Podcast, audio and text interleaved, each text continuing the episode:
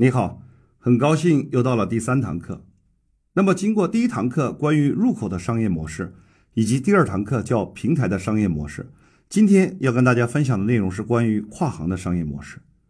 入口的商业模式里，我跟大家分享叫产品不是拿来赚钱的，产品是拿来圈人的。所以，这个时代的竞争首先是入口大战、圈人比赛。第二个部分就跟大家分享的商业模式叫平台的商业模式。跟大家分享的内容不是一天到晚研究如何去降低成本，而是应该把成本外包或删除掉。你的公司不应该是公司，你的公司首先要考虑如何能够成为创业的平台。你的公司如何能够打造成为帮助别人成功的平台？今天的内容。就是关于叫跨行的商业模式，也就是我们过去追求的利润最大化。那么今天我们要考虑的一个问题是，我们的利润最大化能不能通过跨行业来实现呢？也就是说，我们过去都是锁定自己的主营业务，锁定自己主营业务去追求收入最大、成本最小，然后获得利润最大化。事实上，在入口的商业模式里，我就跟大家分享了这个时代。你要研究的首先不是收入，而是要研究入口。这个时代你要研究的不是降低成本，而是如何删掉成本。你要研究的是如何打造平台。这个时代你要研究的不是利润最大化，而是你要实现如何跨行业盈利。首先，什么是跨行？先给大家举个简单的例子。我有个学员呢是烟台的，他开了两家美容院。上次来上课的时候呢，我们在一起交流，我就问他。哎，今年怎么样？他说一般。我说你今年赚多少钱？他就悄悄的告诉我，他说今年赚了一千五百万。我，一下子我就跪倒了啊！是从心里给向他跪倒了。我说你才投资了有两百万，最多一年就可以盈利一千五百万，你还来跟我学什么呀？我要跟你学习啊！那他就告诉我，其实我美容院并没有什么钱赚。那我说那你怎么会赚到一百一千五百万呢？他就告诉我，他说今年。真正美容院的主营业务并没有什么利润，只不过他平时呢就把他几百个客户当中最优质的几十个客户筛选出来，平时没事儿就陪他们逛逛街、喝喝咖啡、出去旅游旅游，到处玩一下，把服务做得非常好。而且在此基础上呢，他说今年他主要靠两个项目赚钱，第一个就是微整形，第二个就是干细胞。他说基本上。他在一年当中，光微整形帮他贡献了三百万左右的利润，那么干细胞呢？今年帮他贡献了将近一千两百万左右的利润。他说，光一个大客户，一个上市公司的老板带着整个家族去乌克兰就打了上千万的干细胞。我说那太好了，你明年继续就行了。他说老师你不知道，我们的客户那该整的都整了，该打了也都打了，明年该挖掘的潜在客户几乎没有了。需要更多新的客户进来才行，所以就需要过来学习。那我们通过这个学员的案例可以看到，原来他真正的利润并不是在他主营业务美容上，而是在他主营业务以外后端的整形和干细胞业务上。我们把它简单的理解为主营业务用来圈人，跨行用来盈利。苹果不单是他的手机做的特别好。事实上，是因为苹果的商业模式设计的盈利水平远远大过于诺基亚的盈利水平。诺基亚是靠卖手机挣钱的，那么事实上，苹果不仅仅靠手机能赚到钱，苹果还可以靠你下载 APP、音乐下载，靠各种各样从手机延伸出来的跨行业来实现后端盈利。所以，事实上，所有企业的竞争是盈利能力的竞争。世界所有的竞争，它的本质就是每一个老板相互之间的竞争。因为老板也是一个岗位，这个岗位最重要的一个工作就是持续不断的为企业找到新的盈利增长点。那么，如果老板能够为企业找到更多新的盈利增长点，那么你的企业就能够有更强大的盈利能力，同时你的企业将会拥有更强大的竞争力。所以今天。跟大家讲跨行的商业模式之前，必须要跟大家解释这个叫竞争的维度。事实上，竞争是有维度的。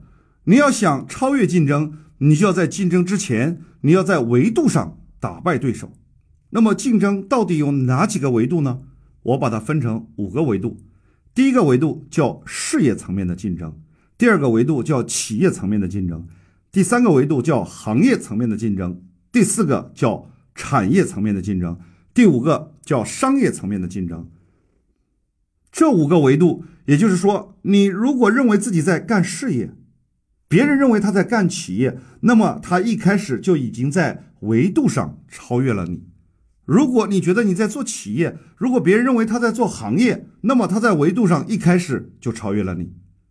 如果你觉得你在做行业，别人在做产业，那么事实上别人在产业层面又超越了你行业的层面。如果我是在做一个产业，那么别人认为他在做整个商业生态圈。事实上，别人在竞争的维度上又超越了你。也就是说，如果你思考问题是在商业的维度，你就超越了那一批干产业的人；如果你的布局是在产业的层面，你在竞争的维度上就超越了那一群干行业的人；如果你的布局维度在行业的层面，你就超越了那一群人做企业的人；如果你的布局维度在企业这个层面，你就超越了那一帮干事业的人。如果你的布局维度是在干事业这个层面，你只能够跟一群同样所谓干事业的人杀的血流成河。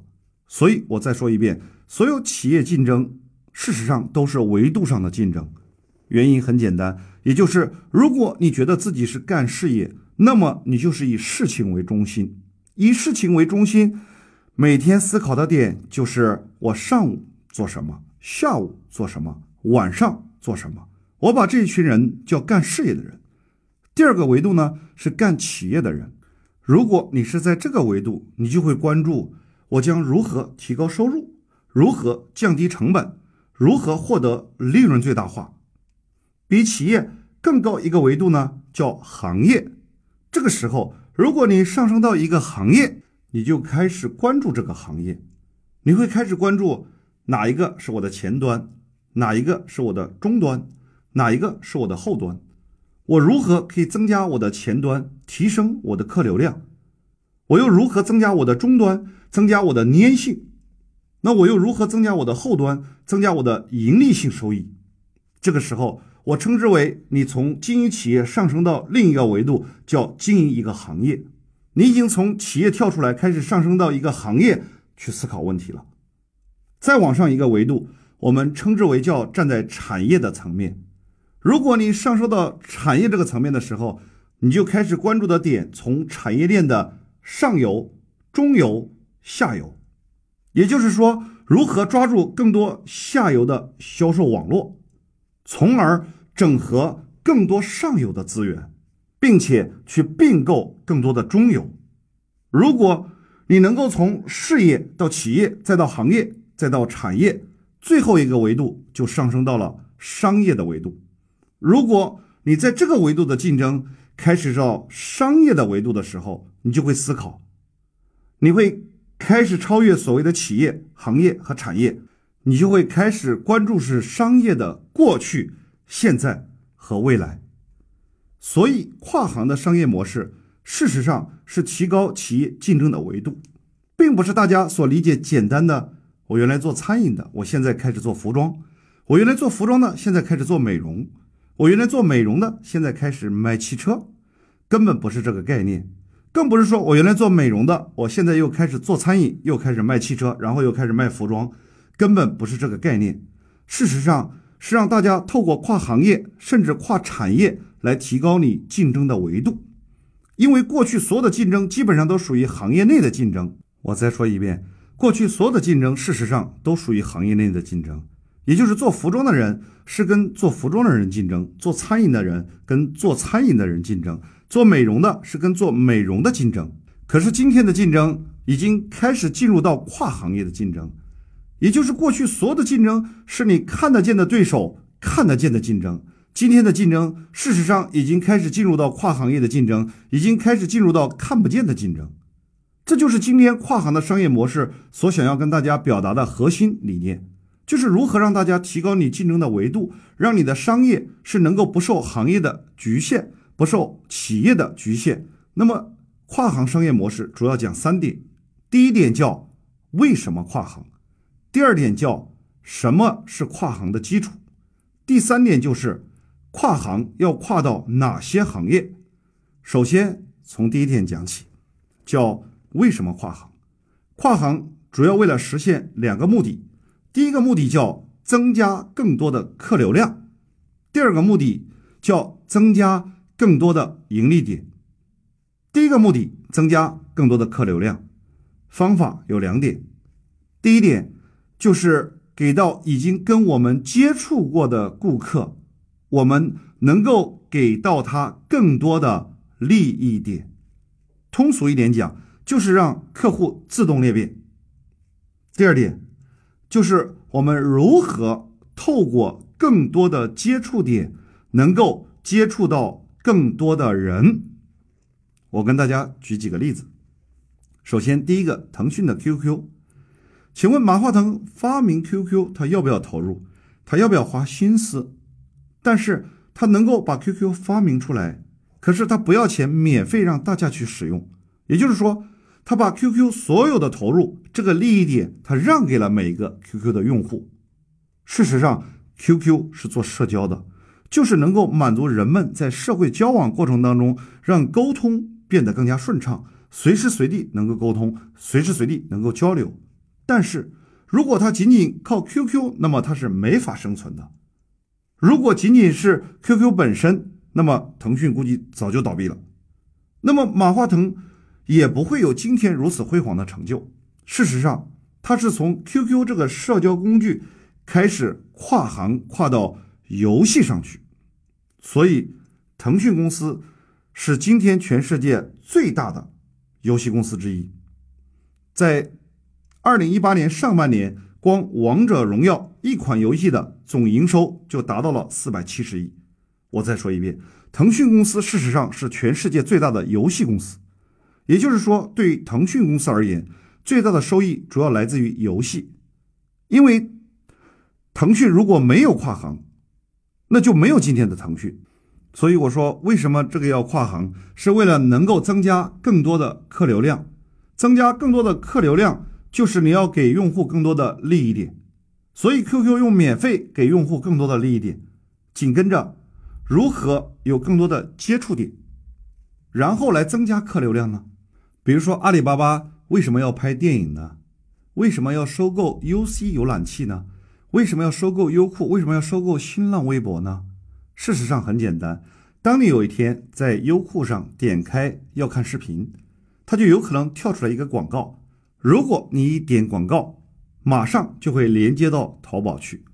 如果有一天你上微博，你刚好看到一条广告，结果那个广告一点，事实上立刻又会连接到淘宝去。同样的道理，阿里巴巴为什么要拍电影？为什么要收购土豆？为什么要参股新浪微博？就是他利用了这个新浪微博、优酷、土豆这个接触点，然后为他的淘宝增加更多的。客流量，所以他跨行的目的就是为了增加他的客流量。所有的跨行，第一个目的就是如何利用更多的接触点，如何释放出更多的利益点来增加你的客流量。这个时候，你就需要跨行业实现。第二个目的就是为了增加更多的盈利点。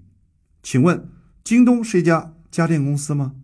京东的老板刘强东说：“京东未来盈利百分之七十以上将会来自于金融。”事实上，京东并不是一家卖电器的公司，京东是披着一个家电公司的外衣在干金融的事儿。京东为什么要进入金融行业呢？原因很简单，因为金融行业能够为京东带来更多的盈利点。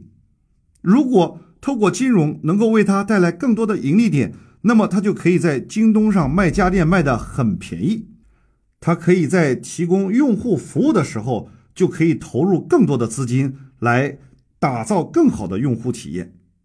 所以很多人都以为京东是一家家电公司，事实上，京东家电只是一个表象。京东首先看起来是一个家电，它只是透过卖家电聚集了大量的用户之后。紧跟着又开始迈向第二阶段，我们称之为叫京东商城，也就是一个消费平台。它接着利用搭建好的这个消费平台，又实现了从消费市场开始迈向金融市场，也就是说，透过金融来实现更多的盈利增长。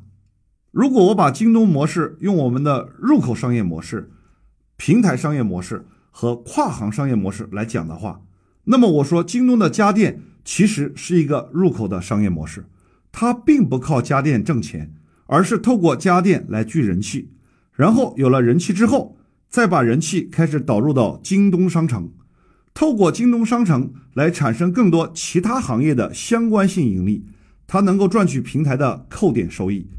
接着开始布局京东金融，它未来百分之七十的盈利将会来自于京东金融，这个就是跨行业的盈利。所以跨行的目的，第二个就是为了增加更多的盈利点。麦当劳是一家餐饮公司吗？表面上看，麦当劳是一家餐饮公司，事实上，麦当劳的老板说，麦当劳是全世界最大的房地产公司之一。麦当劳透过做餐饮来聚集庞大的客流量，透过做餐饮开设了大量的门店，但是它真正实现的盈利根本不在餐饮这个领域，而是透过餐饮的门店来产生了后端，比如说物料配送，比如说房地产盈利，比如说金融盈利。所以你以为麦当劳的商业模式是什么？麦当劳的商业模式事实上也是跨行的商业模式。为什么这些巨头都在跨行业呢？我刚刚跟大家解释了，就是跨行业的目的有两个：第一个，为了增加更多的客流量；第二个，为了增加更多的盈利增长点。小米公司，你认为它是做手机的吗？事实上，小米手机看得见的是表象在做手机，它透过手机聚了一帮人，也在实现跨行业的盈利。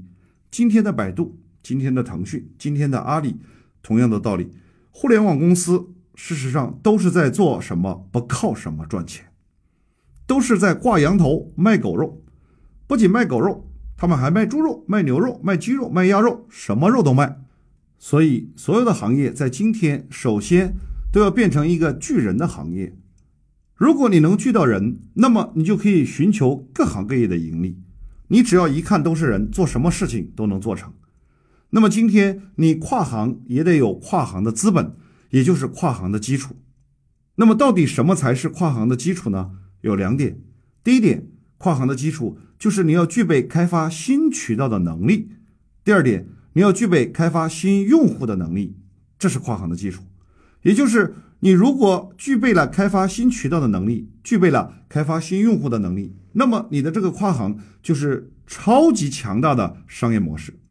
如果你既不具备开发新渠道的能力，也不具备开发新用户的能力，我说你想跨行，简直是天大的笑话。问题出来了，到底怎么样才能开发新渠道？到底什么是新渠道？今天的电子商务已经是传统的模式，今天的实体门店更是土的掉渣的模式，今天的微商也已经是一个传统的商业模式。但是今天我说，如果你能够天网、地网、人网三网合一。你就能做遍全世界的生意。天网就是电商平台，地网就是实体门店，人网就是微商模式。你如果能够把电商、实体门店和微商模式有机的结合起来，你就天下无敌。四句话大家一定要记住：在线上的一定要往线下走。你是做实体门店的，接着来你要开始往线上走。那么线上线下融合的就要往外走。通过跨行增加更多的客流量和新的盈利增长点，所以今天的新渠道要具备这几个要素。第一个要素就是你得搭建一个电商平台。很多人认为，一旦搭建一个电商平台，就是要做淘宝、做京东，怎么可能？小微企业不可能做得了这种事情。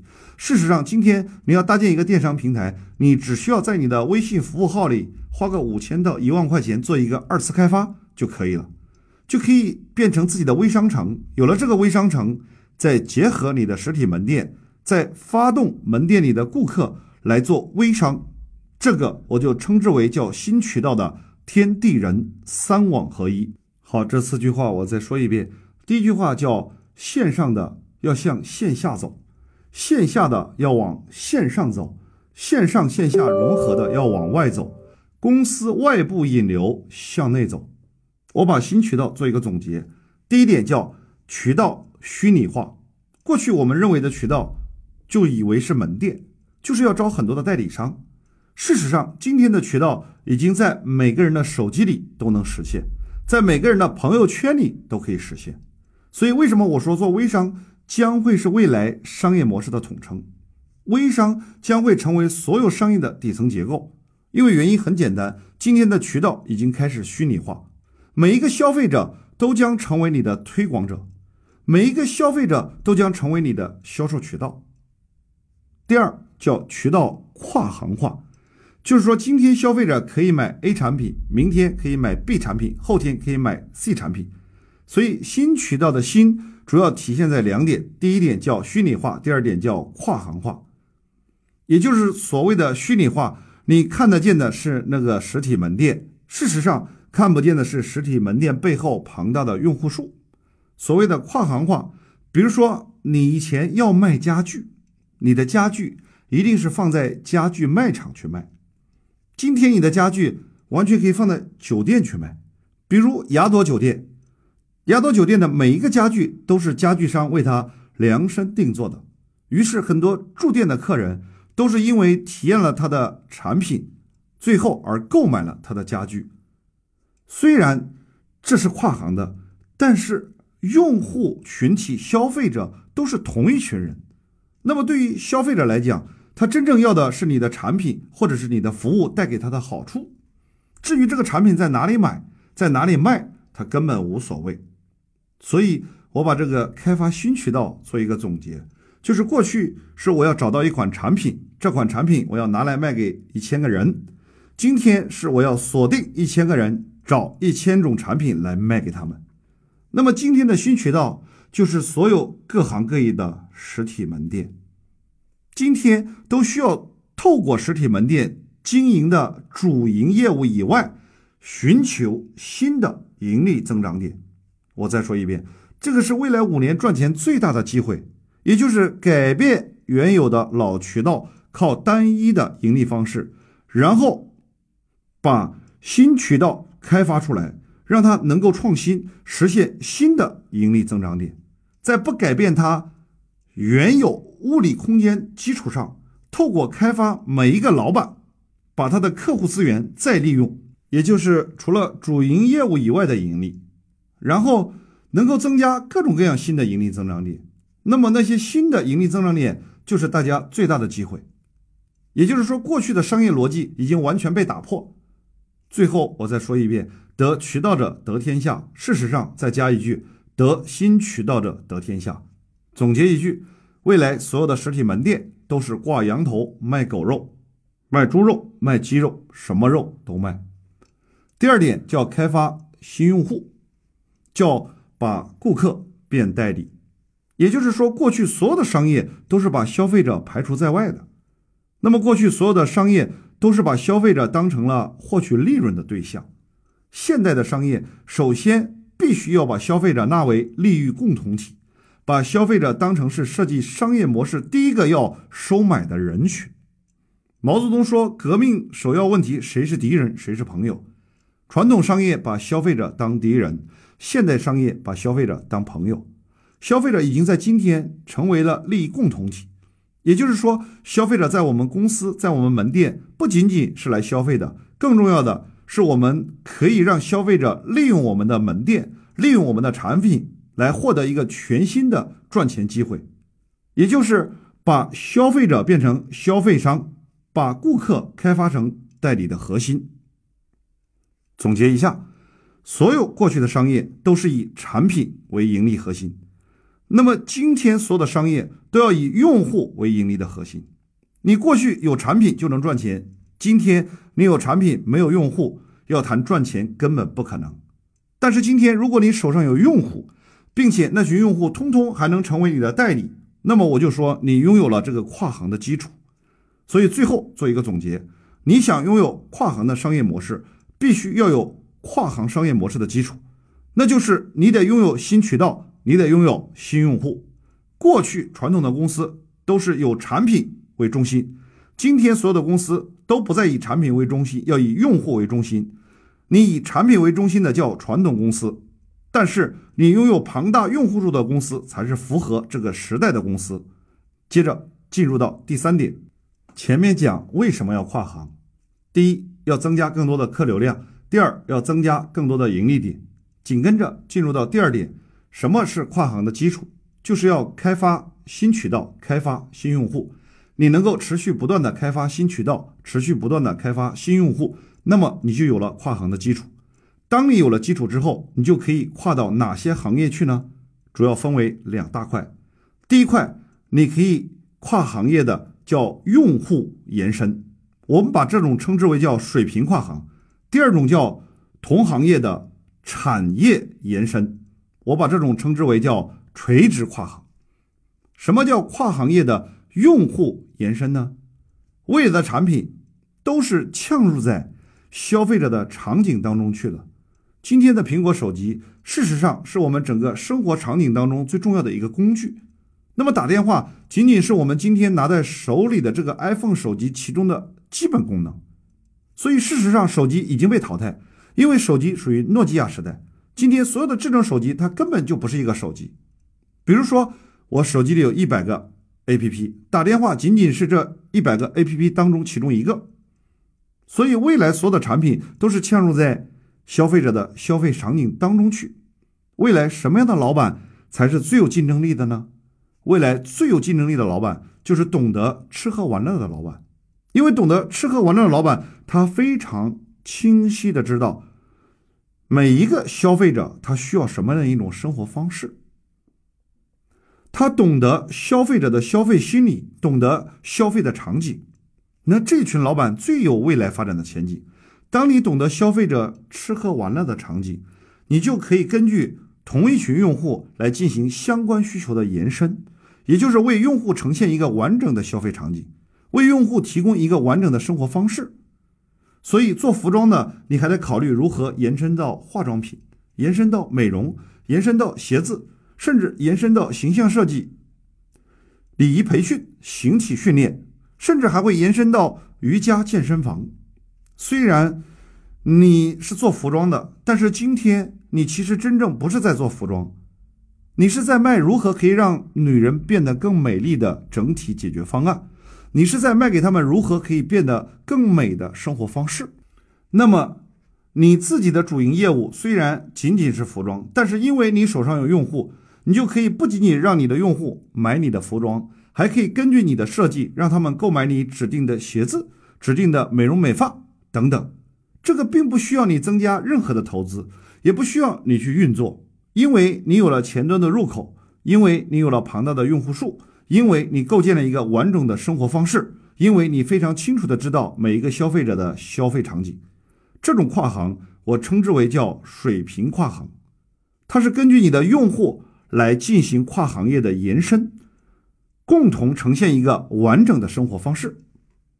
紧跟着第二种跨行，我称之为叫垂直跨行，也就是在同一行业里进行产业延伸。前段时间海底捞的公司上市了，也就是说人们所知道的地球人再也挡不住海底捞了。